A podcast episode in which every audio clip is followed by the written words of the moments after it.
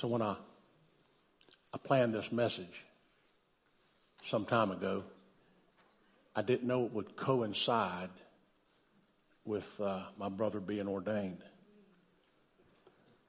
But the title of this message is, I'll believe it when I see it. so you see, even God has got a sense of humor. And I know we all sometimes say, I'll, I'll believe it when I see it.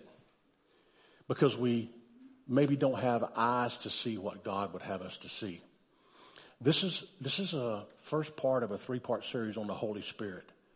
And, uh, I'm going to hopefully show you that you have the desire to understand what the Holy Spirit can be and will be in your life.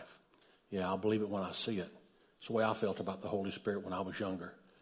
But the Holy Spirit is mentioned in the Old Testament. A lot of, a lot of people think that the Holy Spirit is just a New Testament thing, but it's not.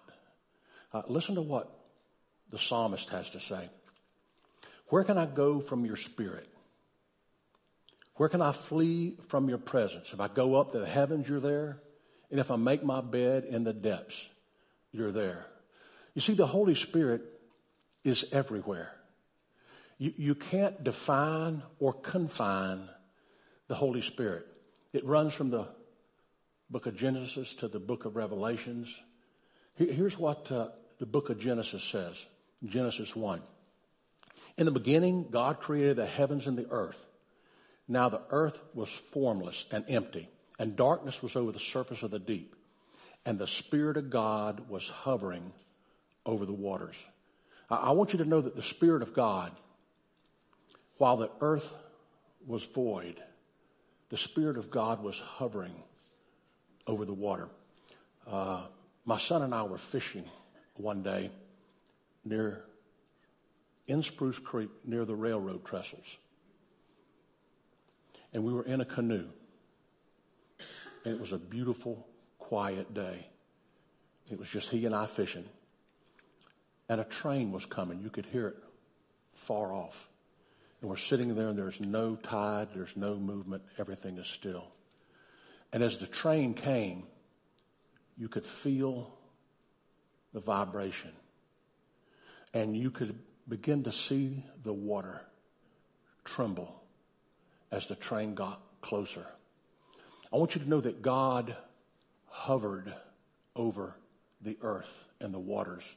And, and a picture is of a bird hovering. I've uh, been with somebody in this room that flies a helicopter who has hovered. And uh, I want you to know that this picture of being in a helicopter and hovering has nothing to do, has no comparison to what God would hover over the waters of the earth. And it was the Spirit of God that was doing it. Psalm 33, 6 says this, by the word of the Lord the heavens were made, and all the host of them by the breath of his mouth. All these words in Psalms, I can't I can't go from your spirit. The Spirit of God was hovering and the heavens were made by the breath of his mouth. These are all the same word. The word is a Hebrew word, ruach. Even when you say it, ruach, ruach, ruach means spirit of God or wind. It's got some more meanings we'll get to in a minute. Wind of heaven or breath of air. This word ruach is mentioned 400 times in the Old Testament. So I want you to know that the Holy Spirit of the New Testament is mentioned over 400 times in the Old Testament. I believe it when I see it. I want you to know in God's Word, it's there. The same Word. Genesis 2 7 says it like this. Then the Lord God formed a man from the dust of the ground and breathed into his nostrils the breath of life. And man became a living being. It's the first, first instance of CPR in the Bible. I, I want you to imagine God getting the dirt of the earth and forming it together and breathing life into it. The Holy Spirit is life saving. The Holy Spirit is life giving. The Holy Spirit is life creating. The book of Job says it like this The Spirit of God has made me, and the breath of the Almighty gives me life. Ruach, wind. Ruach, hovering. Ruach, creating. Genesis also says this as, uh, as Noah went into the ark and as the waters flooded the earth and Noah floated, it's recorded as this, but God remembered Noah and all the wild animals and the livestock in the ark. And he set a wind over the earth and the waters receded. That wind is Ruach. That wind is the Holy Spirit in the Old Testament, hovering over the waters in the beginning, blowing the waters away for life. It almost sounds like this Holy Spirit, this Ruach, is a helper. This is what Isaiah says. A shoot will come up from the stump of Jesse. Jesse was the father of King David and in the line of Jesus. A shoot will come up from the stump of Jesse. From his roots, a branch will bear fruit. It says the Spirit of the Lord will rest on him, the Spirit of wisdom, of understanding, the Spirit of counsel and might, the Spirit of the knowledge and fear of the Lord. He delights in his fear of the Lord, and he shall not judge by the sight of his eyes, nor decide by the hearing of his ears. It's talking about Jesus Christ. And Jesus Christ will be led of the Spirit. And so will those of us that will allow it. The book of Joel even talks about it. He says, and afterwards I'll pour out my spirit on all people. Your sons and your daughters will prophesy, your old men will dream dreams, and your young men will see visions. Even on my servants, both men and women, I'll pour out my spirit on those days. It's Ruach. And when you dig down a little deeper in the word Ruach, it means the Spirit of God. It means inspiring prophecy, imparting warlike energy.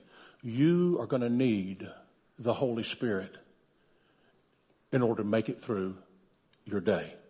It says it endows various gifts. It gives the energy of life and it is the Shekinah or the dwelling of God. The Holy Spirit dwells in you if you've given your life to Christ. Now the New Testament talks about it in Matthew 1. Now the birth of Jesus Christ was as follows.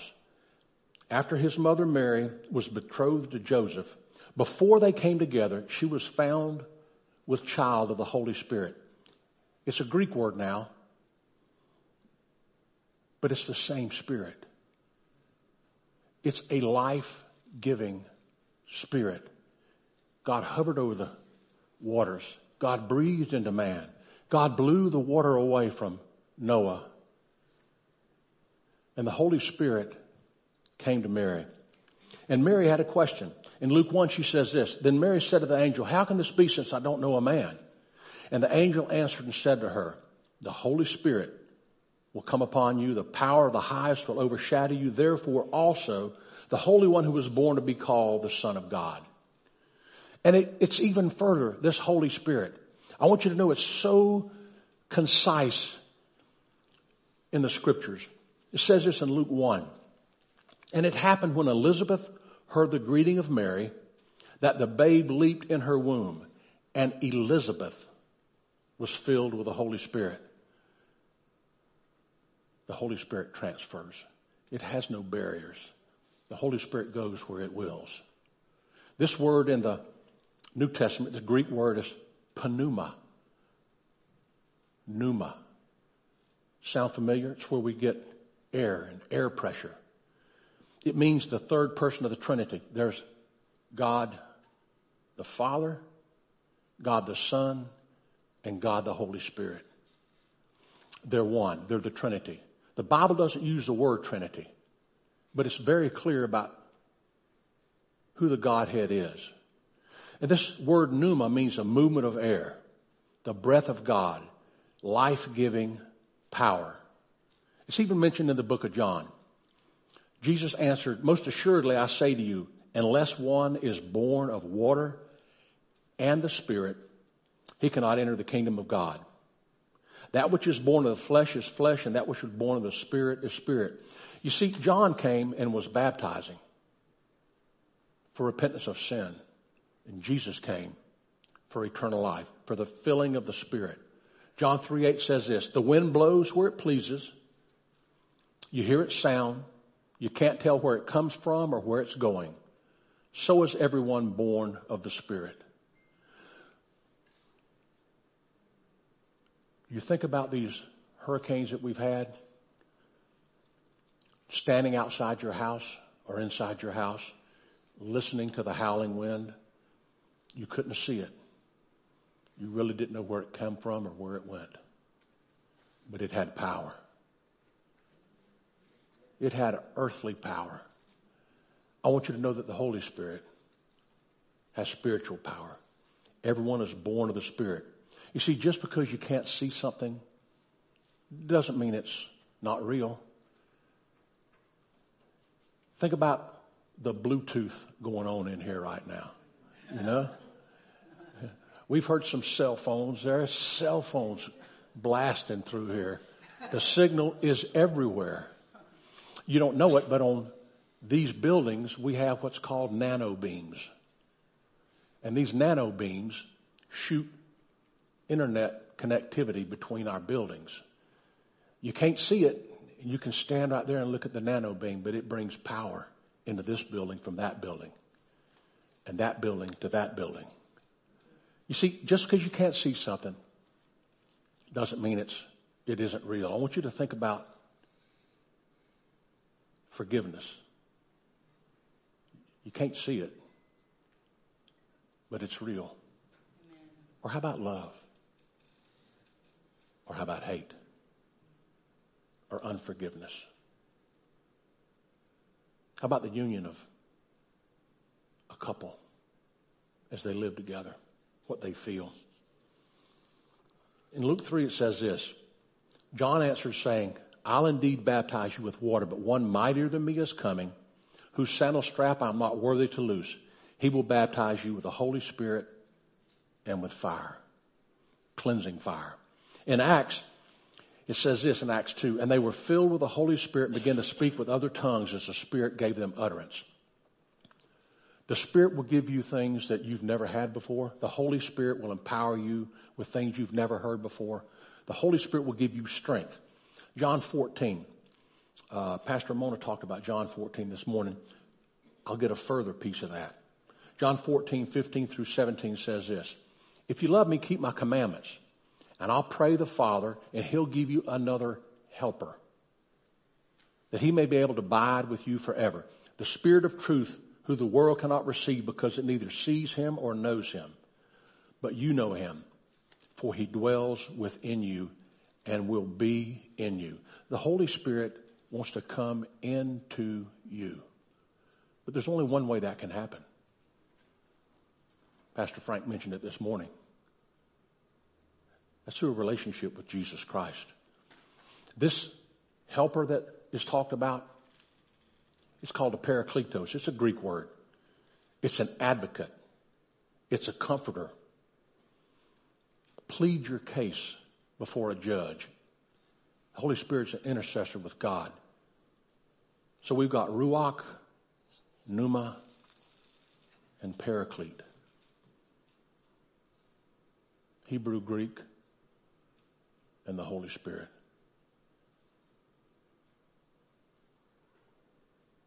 See, the Holy Spirit is as real as you will let Him be in your life. Yes. If you don't want Him in your life, He won't come. And the way you've got to let Him in your life is through Jesus. There's only one way to get the Holy Spirit. You can't get it because you're good or bad. It's through belief in Jesus Christ. Amen. We don't war against flesh and blood. So this week, let me ask you this. Is there one area in your life, just one area, where you need help? You need a hand up. Just one area where you could use some help. You see, the Holy Spirit is a helper. He wants to help you. And there may be something that you can't do. But He can. Let me ask you this simple question. Do you know and do you have a relationship with Jesus Christ? It's the first step in getting the Holy Spirit. As you accept Jesus Christ in your life, the Holy Spirit comes with him. He lives in you. My hope is that you have given your life to Christ.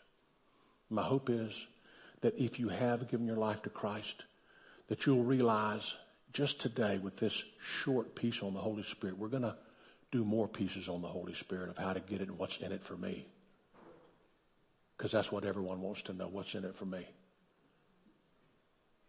The Holy Spirit wants in you. Let's pray. Dear Father, uh, we thank you.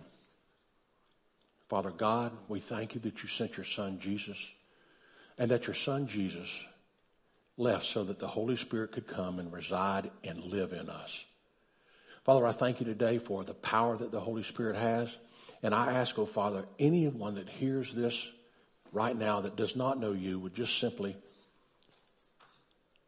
turn and ask for your help, your helper. And those here that know you, God, for something that they need help on this week, that they would ask you, Holy Spirit, I need help with this today.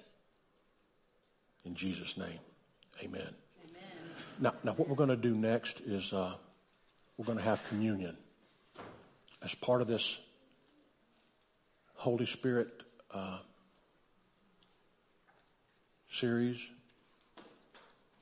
And, we're going to pass out. Thank you. The juice and the bread. And dear Father, um, we thank you today for your Son, Jesus Christ. We thank you for his body and blood. In Jesus' name. Now, as you get the elements, if you'll just hold them, please.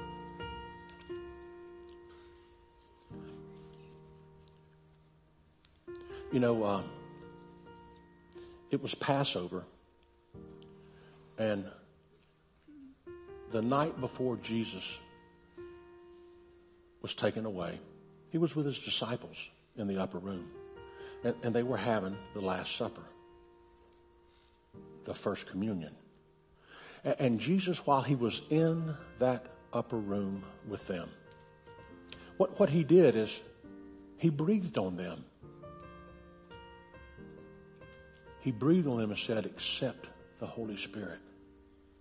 You see, the very night that Jesus was betrayed, the night before this series of events were just unstoppable going forward, as he was having communion and being with the disciples, he was then giving them the Holy Spirit. Yes, the Holy Spirit came at Pentecost 50 days later, after 40 days of Jesus being uh, back on the earth, 10 days after he went back. But don't neglect to know that as you take communion today, as you partake of the blood and the body of Jesus symbolically, that that same Holy Spirit is right now warning. Jesus, if he were here, he'd say, I breathe on you, the Holy Spirit.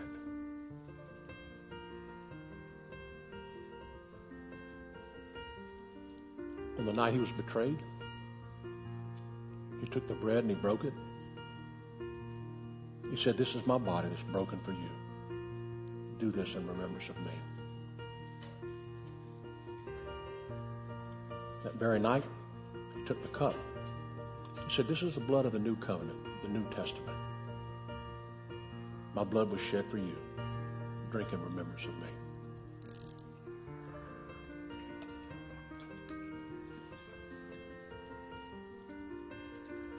Now, if you like, we have those that will pray for you up front. Our altar ministry prayer team, they'll be up. You'd like, please join us. And if not, thank you all for being here for the ordination of Frank. Thank you for accepting him into this ministry. May you be blessed, my brother. God bless you guys. You are free to go. Hallelujah. This is Pastor Louis. I hope you've enjoyed the message today, and I hope that it has encouraged you. If you need any further information about the message or our ministries, please contact us at the numbers on the screen. Our live worship is 10:30 each Sunday morning, and we can also be seen on YouTube and Facebook at thelivingcornerstone.org. Be blessed.